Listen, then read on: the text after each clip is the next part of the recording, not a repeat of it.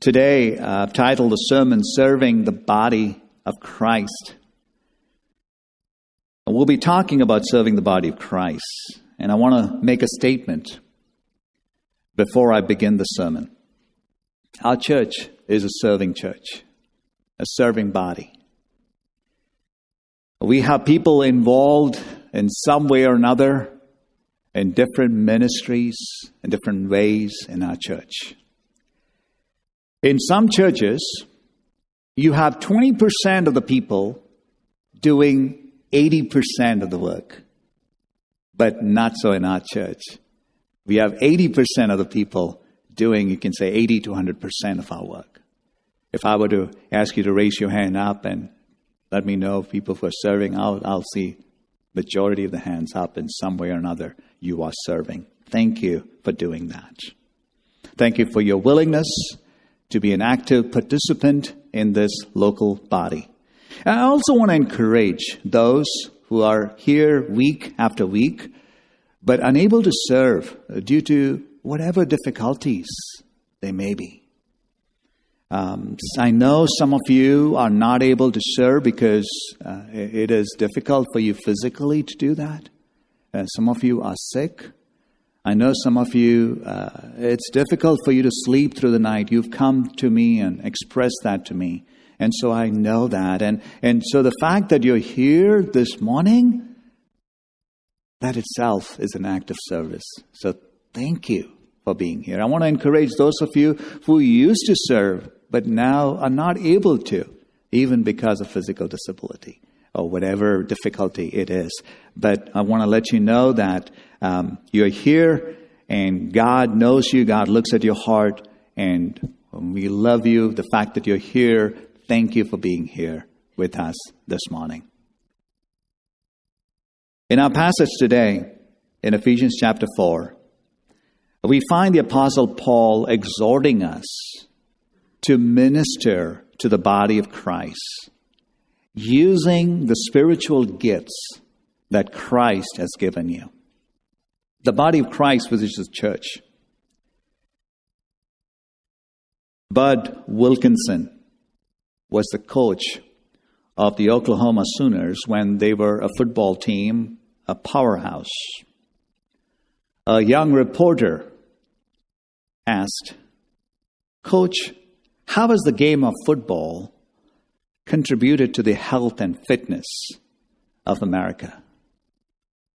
To the reporter's shock, Wilkinson reported or responded, It has not contributed at all. What do you mean? stammered the reporter.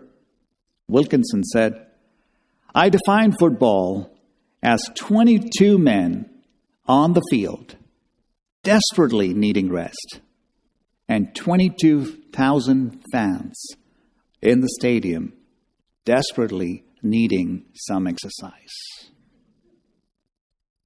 One theologian quotes What does a layman really want? A layman is someone who is just lay person, not doing the work of the ministry. One theologian said, What does a layman really want? The response was, He wants a building which looks like a church, clergy dressed in the way he approves, services of the kind he's been used to, and finally, to be left alone. Folks, beloved, we have all been put here in the body of Christ with a purpose. But sometimes we forget our purpose and we get caught up in life, wandering away from our purpose. If I were to ask you a question as to what is your purpose in life, what's the point of getting through school? Most of you would say to get a good job, to make enough money to do the things we want to do. Whether it's getting married, whether it is finding, raising a family, whether it's sending kids off to college, and then wait for them to leave home and be an empty nester, or retire from your job, maybe travel around the country in your RV, visiting all the national parks, catch some fish, play some golf, eventually get sick and die. Is this the purpose of life?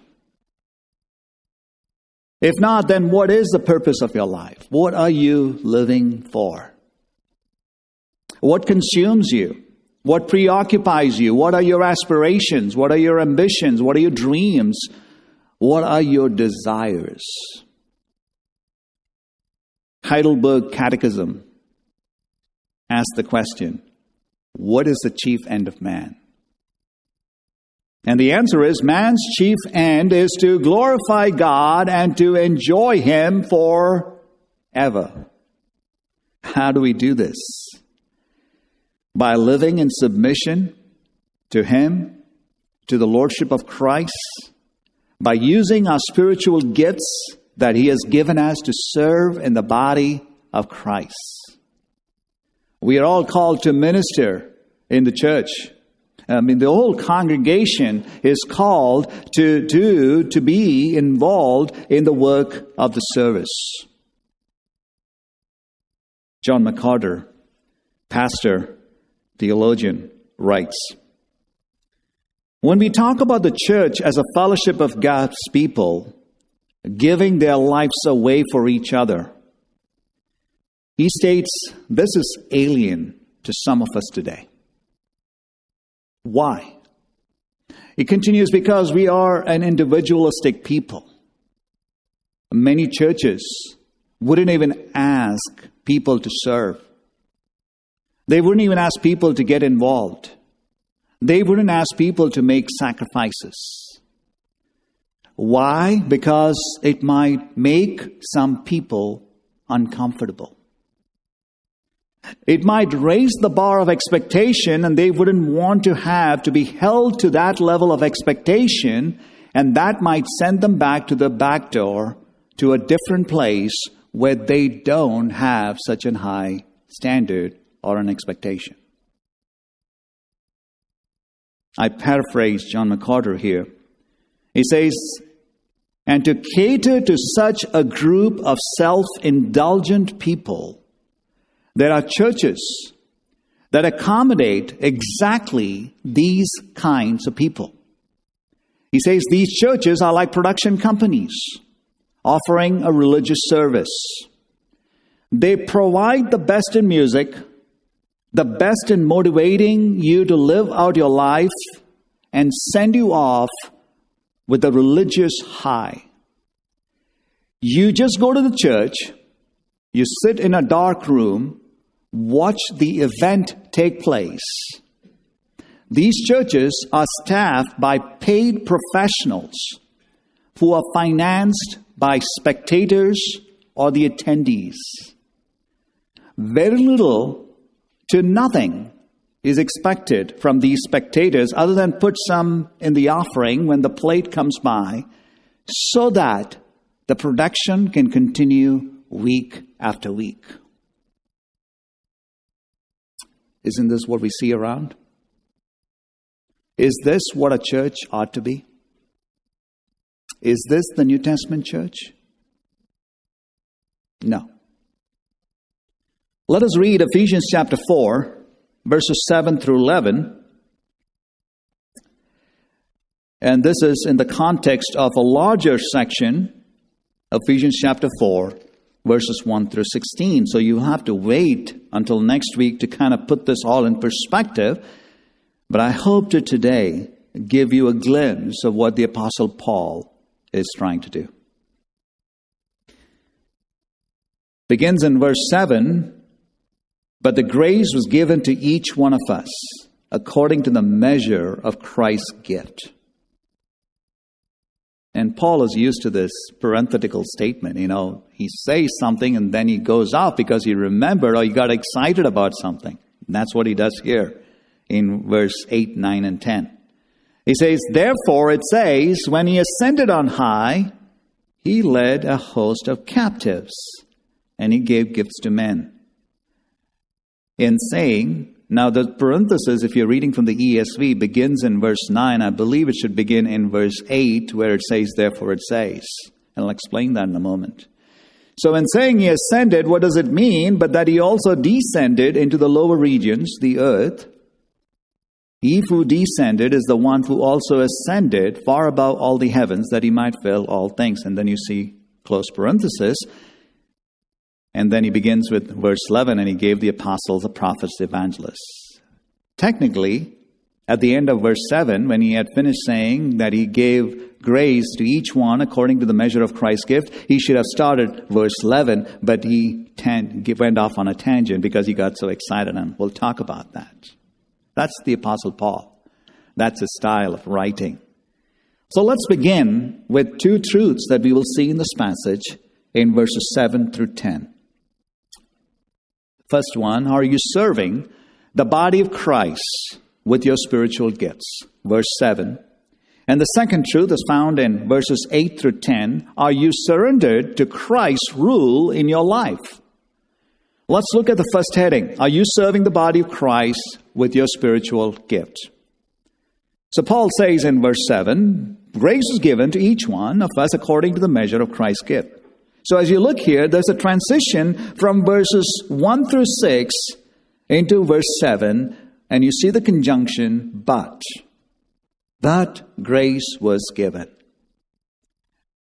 Like we see a shift, a transition from being united in one body, a unity which is enabled by the unity in the Trinity, as we had seen in verses 6 and 7. Verses 6, now he comes to a diversity. We see each individual member is now being talked about in verse 7. And we see that in the Greek word hakastos. It says in verse 7 But grace was given to each one of us. To each one of us is the Greek word akastos, which would mean each one separately, each separately. But then Paul intensifies that by adding another Greek word, eis, to it. So it's akastos, heis. So, in other words, what he's trying to say literally is that to each one of us separately. That's what he's saying. Instead of saying each separately, he says each one of us separately. So there is a unity, and yet he's saying there's a diversity out there. We have seen that all believers are one in Christ. We've seen that in verses 1 through 6. We are all one in respect of our salvation. In our relationship to God as children, we are adopted as His children. We are all one in Christ. But even though we are all one family, we are not identical. And this is the point that Paul has been stressing on so far about the Jew and the Gentile in one body, one new man, but still composed of, of different individuals. Different ethnicity, different background, different culture. We are all different. I root for the game of cricket, in which the batsman hits the ball, runs to the opposite wicket, but he's still got his bat in his hand. There is another game called baseball, in which you run from base to base. I don't understand that, but as you run, you throw the bat away. You don't run with your bat which I did try once. It didn't go well. We are all diverse in the way we do things. But even though we are all diverse, we are all one in Christ. We are redeemed by the blood of the Lamb. We are all one in the matter of our salvation. We are all saved in the same manner. We are all saved through the regeneration of the Holy Spirit. It is a sovereign work of God done in our lives. We are all belonging to God's family. We are all God's children. But although we are identical, it does not mean we are identical in every single aspect of the spiritual gift we have received. It includes variations. And, these variations are seen in the unique spiritual gifts we are given. So, having said that, every individual, and I say every individual will come to this, every saved individual, everyone who is born into God's kingdom has a spiritual gift. You have to be born again to get a spiritual gift. It's you have to be regenerated, you have to be saved in order to receive God's gift. So let's come back to verse 7. It says, But grace was given. The word grace is the Greek word charis.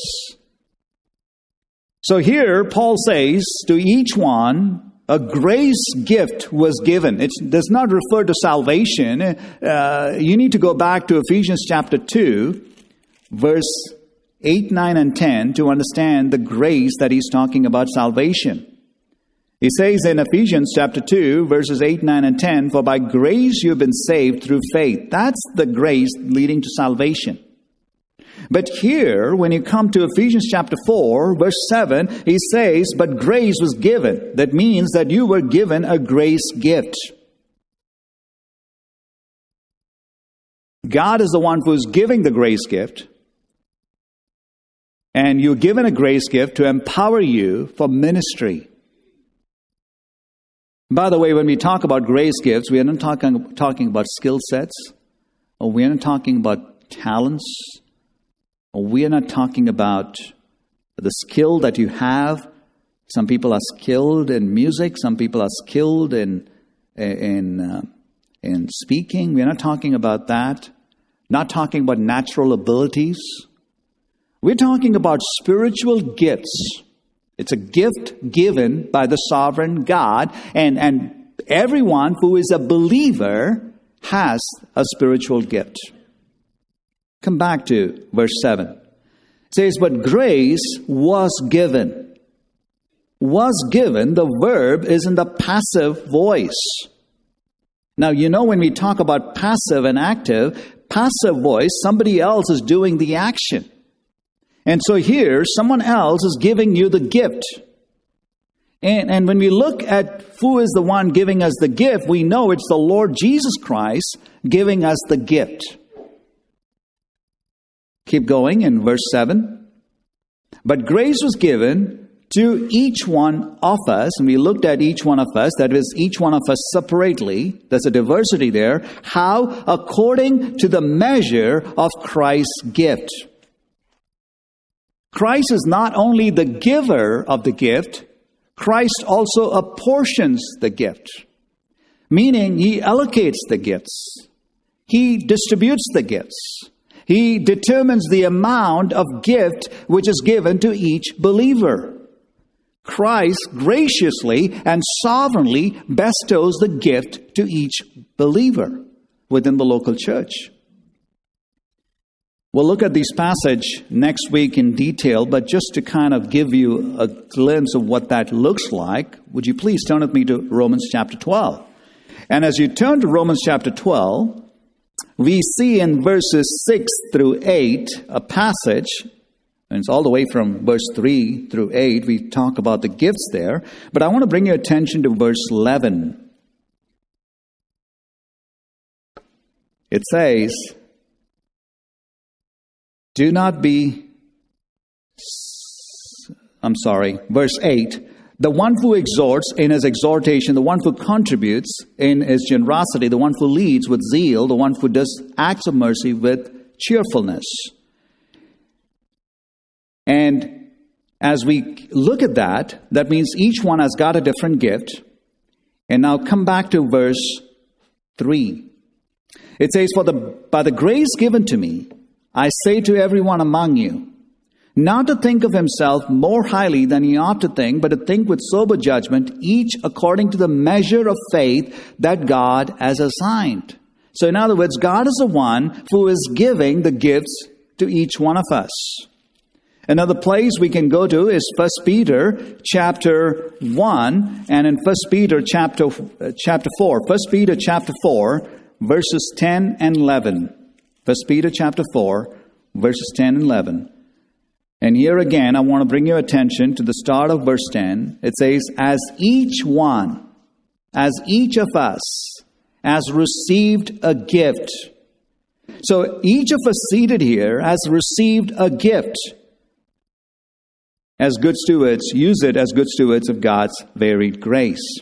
So we look at these passages, we find that a grace gift is given to each one of us. It's given by our sovereign Lord, and if you're a believer, you have received a gift.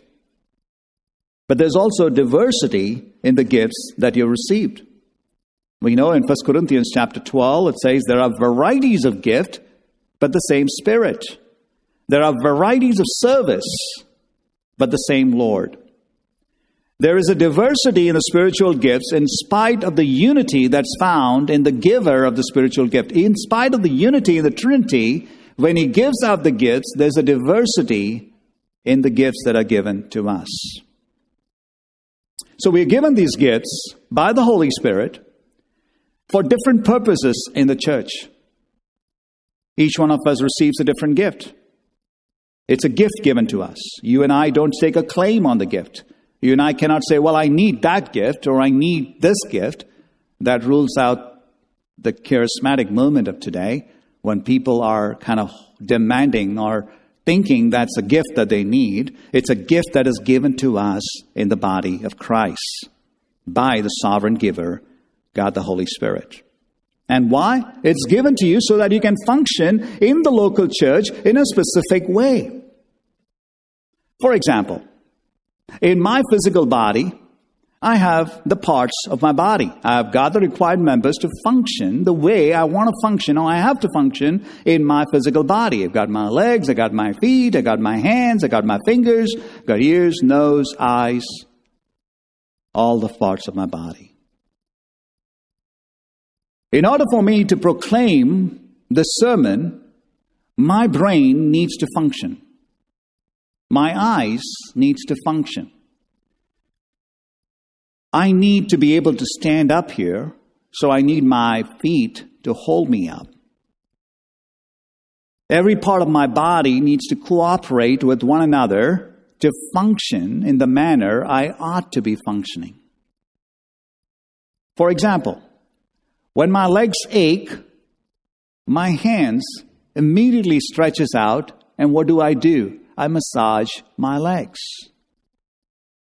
My eyes are constantly looking for lurking danger as I walk around.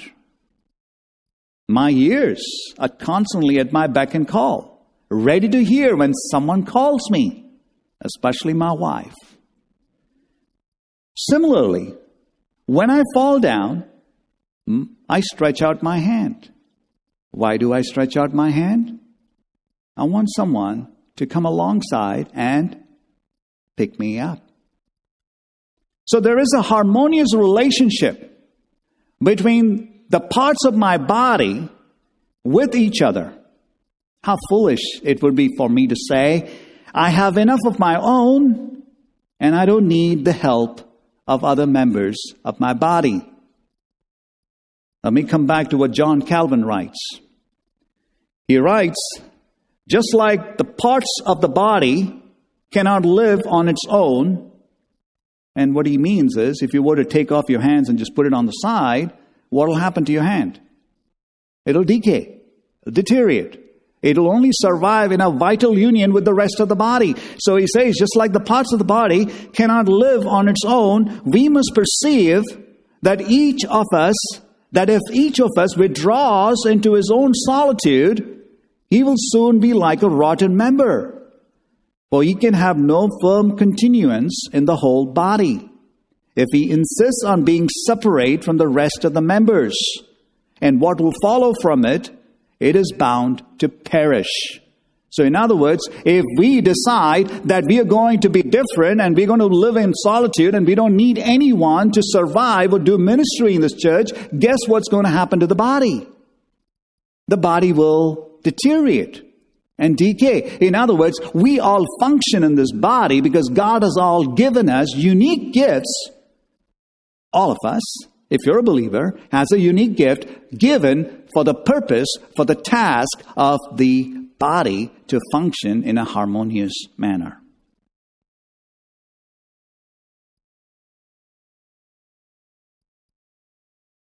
If any one person does not use his or her gift, the body of Christ is thrown out of tune. Let me explain that. You know how a stringed instrument works. there are different kinds of guitars. There's a six string guitar, a four string guitar, a seven string, a eight string, a 10 string, a 12 string guitar. There's also a 14 string guitar. Each string is there for a specific purpose and a specific tune. So if in a six string guitar, if one string is out of sync, what happens to the guitar? The entire guitar suffers. In the same way, we all as a body need each other to function, and we ought to function together as one body with the gift that God has given each one of us. And what do we do if we struggle with another person who has a gift but is not acting mature? We saw that last Sunday. We got to come alongside them and pick them up and help them to be more like Christ. I mean, the easy way out is to ignore that person, right? And just do ministry without the other person. But that's not what we are to be doing. We are to work together as a well harmonized body. We have different gifts. Now, not only do we have different gifts, they are given by the manifold grace of God. And let me help you understand what I mean by that. Would you please turn with me to 1 Peter? 1 Peter chapter 4, verse 10. As each has received a gift, use it, right? Use it to do what? To serve one another. Use it to serve one another as good stewards of God's. You see that word? If you're reading from the NASB, it probably is reading manifold grace. ESV reads varied grace. That means multicolored, multifaceted, uh, variety. That means God's grace, which is variegated, multicolored, multifaceted. What Peter says here is we have been given different grades, different grace gifts by God's multifaceted or multivariegated, if I can use that word, grace, God's grace. It's a Greek word poikilos. That means we have different gifts given in a different way by God's grace for a specific purpose and a specific time. Let me explain that further. Just kind of rabbit trailing off with an illustration. You probably come across people who are going through stage three or stage four cancer. And you talk to them and there's something about them, as a believer, I'm talking as a believer, something about them that they are there to encourage you and help you. And you think about it, says, how in the world are they going through this cancer and they are at peace about this? Well, God has given them a specific grace for that specific occasion, for that specific time, which you and I don't understand. It's like a believer going to be with the Lord. And you look at that person, and he is totally at peace. Say, how in the world God gives him a dying grace, a grace that you and I cannot understand. It's God's poikilos grace, a manifold grace, a multifaceted grace. And that's exactly what Peter is saying here that God gives each one of us a grace for a specific situation and a specific time. That means each one of yours, us here, you may have the gift of giving, but another person has a gift of giving, but it's a different kind of a different gift of giving. Now, we all ought to be givers. We are to be cheerful giver as we come into the church. Giving is commanded. But Second Corinthians, I mean, sorry, First Corinthians chapter 12 talks about a gift of giving. That means there are some people within the body of Christ who is able to go above and beyond what they normally give and give to the body of Christ. And there it says, give, those who give, give with simplicity, meaning just give. Don't put any conditions on it, just give. Some of you have the gift of hospitality, meaning you welcome strangers. You welcome visitors and anybody who comes to the church, you feed them, you minister to them. In a way, it's just not possible for someone else. And, and just be hospitable if you have the gift of hospitality. I mean, instead of picking and choosing whom you're going to be hospitable to, if you have the gift of hospitality, just be hospitable. Maybe you have the gift of administration. And you're willing to give your time and resources to help administer the, the, the working of the church. Use your gift of administration as needed. I mean, you don't say, well, I'm only going to be involved in so and so ministry. I'll just wait for something to open up in that ministry. No, if you have the gift of administration, you know it, just make yourselves available to do what you're called to do.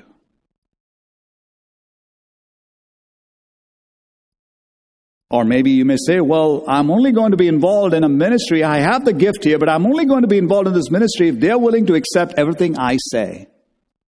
Well, that's not exercising the gift of ministry either, right? Or gift of help. Uh, maybe you have the gift of helps. You serving people. The body of Christ knows who those people are in the church. All that takes is a phone call, and they will be there to help you because they have the gift of help. Don't say, Well, I'm willing to help so and so, but I'm not going to help so and so. That's not exercising the gift of help either. You see why? Because God has given you different gifts in this church to different individuals to minister differently for a time that God has for you. So when we think about the gifts that is God's given you, John Calvin writes, and I quote here, for the invariable object of all God's gift is to edify one another, that God's temple may grow among us and be reared among us until it reaches its full perfection. So that was our first heading. Let us be willing to serve the body of Christ with our spiritual gifts. Come back to Ephesians chapter 4, verse 7. And let me read that again. But grace is given to each one of us according to the measure of Christ's gift. And what are we supposed to do with the gifts? Serve the body of Christ. Whatever your gifts are, serve the body of Christ. Now, as we keep waiting and as you read that, okay, gifts, now I, am expecting the Apostle Paul to tell me what are our gifts. We all have gifts, right? What are the gifts? Paul doesn't get onto that till verse 11, and we have to wait till next Sunday to get onto that. But today, what he does is he is so excited that he talks about something else. It's a parenthetical statement. So let's look at that. Paul is now going to be talking about Christ. He spoke about Christ. He's speaking about a Savior. So thrilled he can't resist speaking about Christ. It's like you talk to me about my family and I will start talking to you and answering your questions. And when you ask me about my wife, I get so excited that I'll start talking about her and explain everything about her. That's what Paul does here. He is so excited about Christ that when he said, according to the manifold grace, in verse 7, according to the measure of Christ's gift, he couldn't resist but talk about how Christ did what he did. It's like the hymn that we are saying, Jesus, the very thought of thee with sweetness fills my soul. That's what Paul is excited about. He's breaking out in praise. So now let's look at verses 8, 9, and 10, and that's where we get our second heading. Are you surrendered to Christ's rule in your life? Verse 8 begins. Therefore it says, When he ascended on high, he led a host of captives, and he gave gifts to men. In saying he ascended, what does it mean? But he also descend, descended into the lower regions, the earth. Before we start explaining what verse 8 is, I'd like to begin with verses 9 and 10. When we think about verses 9 and 10, 8, 9, and 10, this is taken out of the Old Testament book, the Psalm, Psalm 68. So would you please turn to Psalm 68?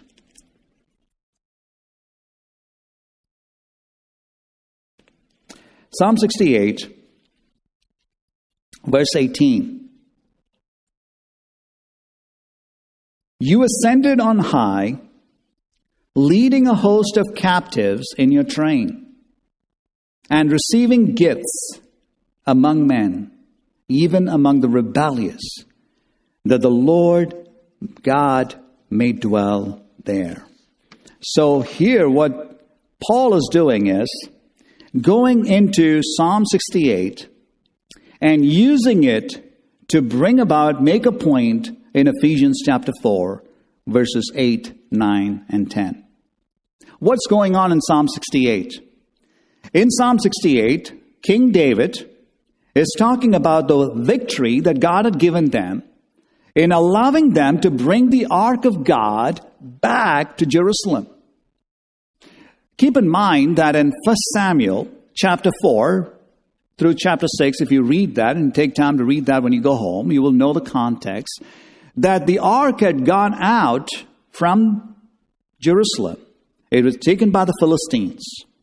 And so now in 2 Samuel chapter 6, David is actually bringing the ark back to Jerusalem. So it pictures God as having been victorious in helping the nation conquer their enemies and bring the ark back to where it's supposed to be. Then, as the ark is coming back, there is the victory march. There is the captives, all the prisoners, and all the, the loot that has been taken from the enemy, and it's now being brought into Jerusalem. And the ark is ascending up into Jerusalem. And as the ark is ascending up into Jerusalem, all these captives and everything that has come from the enemy is now being offered to God. So it's like God Himself coming down helping the nation gain the victory. And as he helps the nation gains the victory, the offering is given back to God who is ascending up into heaven. Paul is taking this theme from Psalm 68 and applying it to Christ and the church. So Paul is alluding to Christ when King David is alluding to Jehovah, Yahweh in the Old Testament. Now, why is Paul doing it?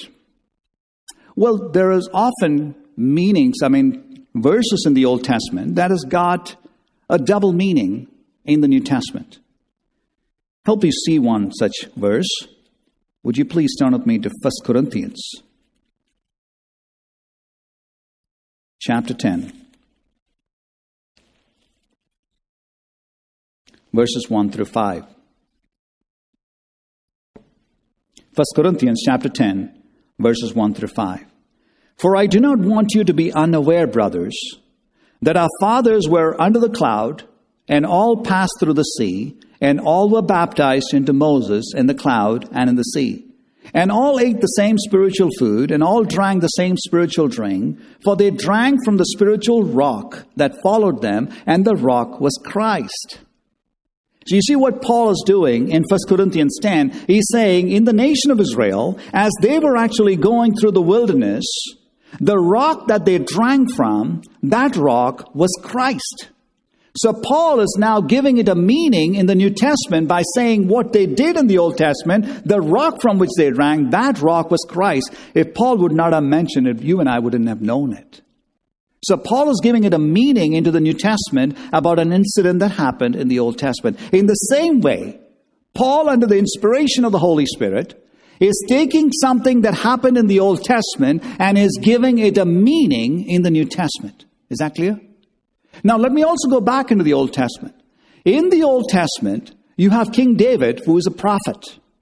And he is now making a declaration here in Psalm 68, verse 18. Eh, but it's like this. You've probably seen a sailor with his telescope. And he's standing in the ship and he has his telescope and he's looking through the telescope and he's able to see things that are happening a little far away from him very clearly. And that's exactly what King David is doing. He is with his telescope looking and explaining and saying, This is what God did into the nation of Israel. As he got us victory, he helped us get the captives and he's now ascended up and the gifts are given to him. But if you stretch out the telescope a little more further, you're able to see something into the far distance. And what you're seeing into the far distance is what Paul is bringing meaning to. In other words, what King David was doing was prophesying, but he was prophesying which King David didn't really know because if you stretched out the telescope, you would see into the distance that this is Christ, the Messiah, fulfilling that prophecy. Okay? Now, let's come to Ephesians 4. As you look at Ephesians 4, there's so much interpretation here. If you take commentaries, different commentaries give you different meanings and different interpretations. Instead of just going through different interpretations of this passage and tell you what those interpretations mean, let me just give you the correct view, which is my view. What is the meaning of the passage? Therefore, it says, it begins in verse 8 when he ascended on high, he led a host of captives and he gave gifts to men. In saying he ascended, what does it mean? But that he also descended into the lower regions of the earth. He who descended is the one who also ascended far above all heavens that he might fill all things. This is what it means. He descended from heaven. Now, this is in verse 9. I'm going to pick up in verse 9. In saying that he descended from heaven into the lower region, which is the earth, this is exactly what it means. This is what we read in John chapter 3, verse 13. No one has ascended into heaven except he who descended from heaven, the Son of Man. That means you're talking about incarnation. God the Son descended. He became incarnate. He became, he grew up in Bethlehem. He was a babe. He came to, to, he was born among us. He descended. He became a man. We read in Philippians chapter 2, verses 6 through 8. It says, Who though he was in the form of God, did not count equality with God a thing to be grasped, but emptied himself by taking the form of a servant, being born in the likeness of man and being found in human form, he humbled himself by becoming obedient to the point of death, even death on the cross. So what it says is, Jesus Christ humbled himself, he became a man, he came to earth, and then he went to the cross. Now let's go to verse 10. He who descended is the one who also ascended far above the heavens. So when Christ came, he came to earth, he died on the cross, and as he died on the cross, he was buried, and he was resurrected the third day. And as he was resurrected the third day, we find that he ascended up into heaven. We read about that in Acts chapter 1, verse 9, that as the disciples were looking on, he was lifted up, and a cloud took him out of their sight. We read in Philippians chapter 2, verses 9 and 10. Therefore, God has highly exalted him and bestowed on him a name that is above every name, so that at the name of Jesus every knee should bow in heaven and on earth and under the earth. So basically, as he ascended, he is now the Lord of history, he is the King of kings, he is a sovereign God, he is the ruler of the world, he is all in all. So now, having seen that verse 10 is talking about the ascendance, let's come, or of his ascent, let's come to verse 8. Verse 8 says, In saying, He ascended, what does it mean? But that He also, I'm sorry, verse 8, therefore it says, When He ascended on high, He led a host of captives, and He gave gifts to men. Now, there again, Many commentators give explanation after explanation to this specific verse. Again, let me give you what I think is the right view. So when he ascended on high, it says he led a host of captives. And this is where I want to share the gospel with you. And I'm saying intentionally sharing the gospel. Because what is the gospel? The gospel is essentially this. Gospel is not God loves you. The gospel is not God has a great plan for your life. The gospel is not God's going to make your life happy and wonderful and marvelously rich, and that you're going to have a BMW if you trust in Christ. and that you're not going to have any sickness in life, and God doesn't want you to be sick, and God doesn't want you to be unhappy, and God wants to give you peace. And that's not the gospel. What is the gospel? The gospel is this that you and I were in sin. Romans says all have sinned and fallen short of the glory of God. All. Every one of us. There is not a single person on planet Earth who can do anything right because everyone has sinned. That's why we are called sinners.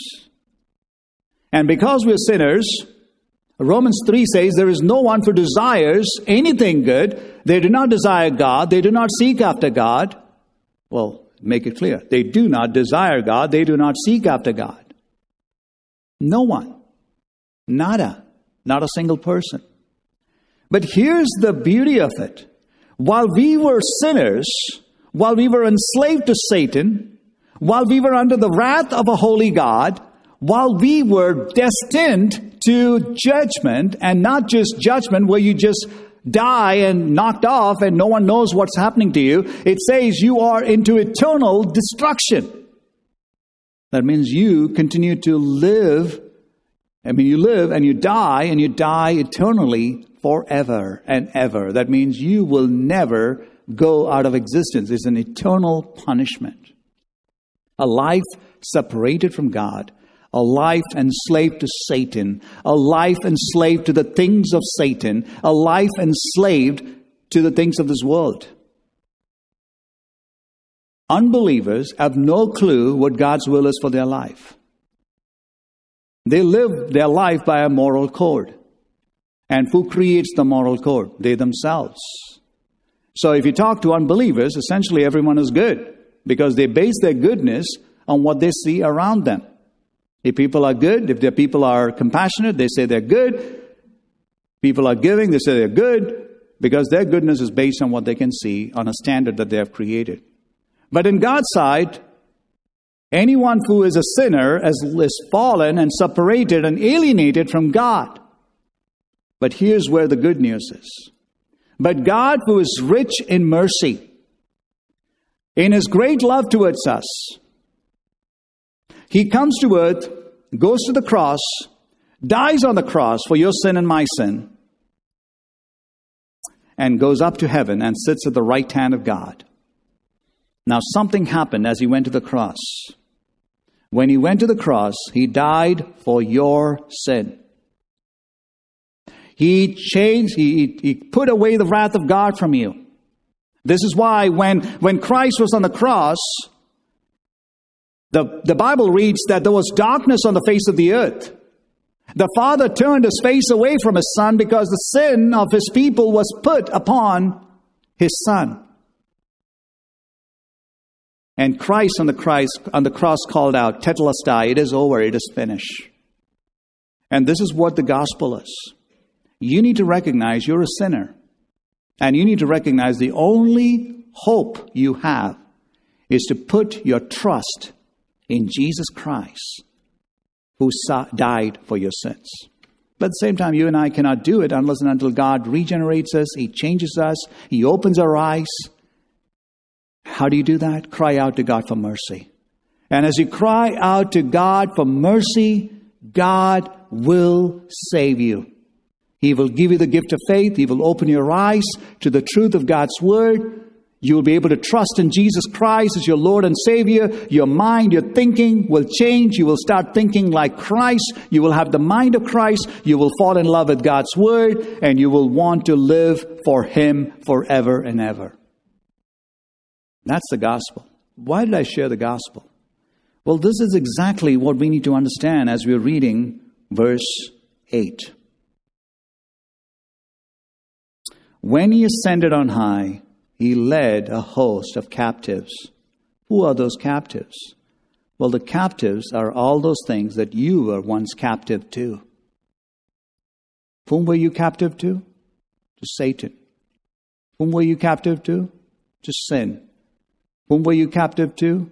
To the deeds of this world, to the affairs and the philosophy of this world. Whom were you captive to? to your own lifestyle. In fact, we read that in Ephesians chapter 2 verses 1, 2, and 3. It says, You were dead in your trespasses and sins in which you once walked. You followed the course of this world, following the prince of the power of air, the spirit that is now at work in the sons of disobedience. You once lived in the passions of your flesh, carrying out the desires of this world.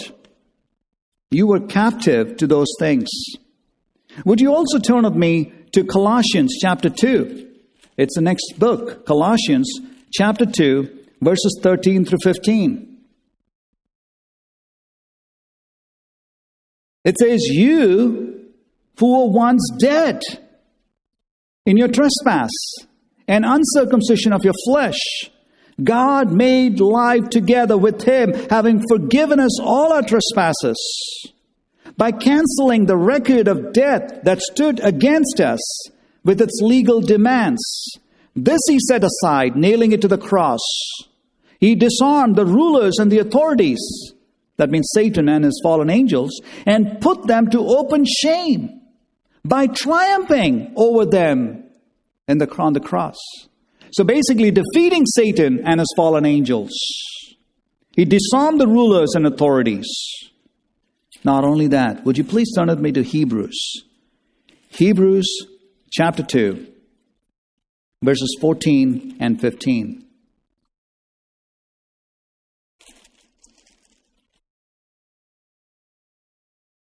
It says, Since therefore the children share in the flesh and blood, he himself likewise partook the same things, that through death he might destroy the one who has the power of death, that is the devil, and, and deliver all those who through fear of death were subject to lifelong slavery. That means when he delivered us, when he saved us, he delivered us from lifelong slavery to Satan and to death and now those things have become captive. Christ has taken them captive. He has defeated death. He has defeated Satan on the cross. And we are no longer captive to Satan. We are no longer captive to sin. We are no longer captive to death, but now we are let free.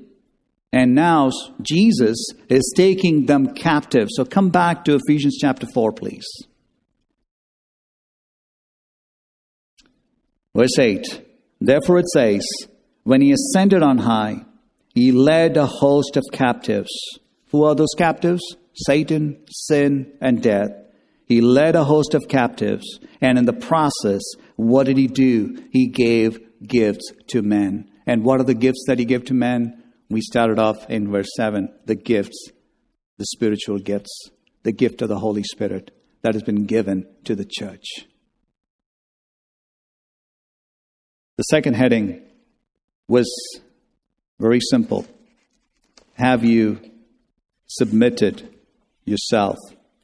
Have you submitted to the sovereignty of Christ? Are you surrendered to Christ's rule in your life? If you and I are surrendered to Christ's rule in your life, you're recognizing that what Christ did on the cross is true. You're recognizing that Christ is your only Lord you're recognizing that you don't have any other Lord other than Christ. You're recognizing that He is the King of Kings. You're recognizing that He's the captain of your salvation. You're recognizing that He is all in all. And exactly, that's exactly what the Apostle Paul does in Ephesians chapter 4, verse 9 and 10. At the end of verse 10, he says, He who descended is the one who ascended above all the heavens, that he might fill all things. He is sovereign God. He sits at the right hand of God the Father, and he is ruling the entire universe. And as he went up into heaven, he gave men spiritual gifts. And you and I are now recipients of that spiritual gifts as he took his captive, as he conquered Satan, as he conquered death, as he conquered sin, he has now given us gifts. What are you doing with those gifts? Are you serving him? You are obligated to serve him. And if you're not now belonging to Christ, that means you're still in captivity. And to whom are you in captivity? To Satan. You are in captivity to death. You are in captivity to sin, slavery to sin. And I pray that God would help you understand that Christ died for your sin. Do you believe in that? If you believe in that, have you trusted Him as your Lord and your Savior? Have you given your life over to Him? I'm not going to ask you to raise your hands or come up front. That's not what we do. I want you to go home. And I tell people, put yourself, lock yourself up in a room, fall on your knees, and cry out to God. Tell God that you're a sinner. Tell God that you need Him. Tell God he need, you need salvation. Tell God to open your eyes, to give you the gift of faith. And he, the promise of the scriptures, if you cry out to Him, He will save you. He will save. He saved Paul, the uttermost of sinners. He was the chief of the sinners. He saved me. And if He can save me, He can save you. Do you know Christ? The only way you can be a member of a local church, the visible church, is if you're a believer. And if you are a believer, guess what? You have a spiritual gift because that's what Christ did as he went up into heaven. He gave gifts to men, which men means men and women, all of us. And if you are a gift believer, are you using your spiritual gifts? Is this church, Family Heritage Church, out of tune because someone's not using the gifts the way God wants them to use it? We are out of tune if you're not using your gift. So I pray that God would do that work in your heart today, that we would commit ourselves, a fresh commitment to the local church to Jesus Christ, his local body, a fresh commitment. Say, Lord, I want to be a member of the church and I want to serve in the church with the gift that you've given me. Let's do that as we go home today. Cry out to God. Father, we thank you that you have given us this beautiful passage, which, Lord, we know we could read it and take it a thousand ways, but Father, we thank you for clarifying to us that's talking about your incarnation, your ascension, you defeating Satan, sin, and death on the cross. And you, as you went up to heaven, you gave us gifts. Thank you for the gifts that we have received. Father, we thank you for giving us a spiritual gift. Help us to understand that spiritual gift and help us to use it for your glory and for your honor. And if there are any out here who are still not saved, they do not know Jesus Christ. Maybe they know Christ, but they do not know you personally, that you would do a work in their lives, that today would be the day of salvation, that they would cry out to you for mercy, and that you would save them, and save them, Lord, to eternal life. Thank you, Lord, for this day again. In Jesus' name we pray. And all God's children say, Amen.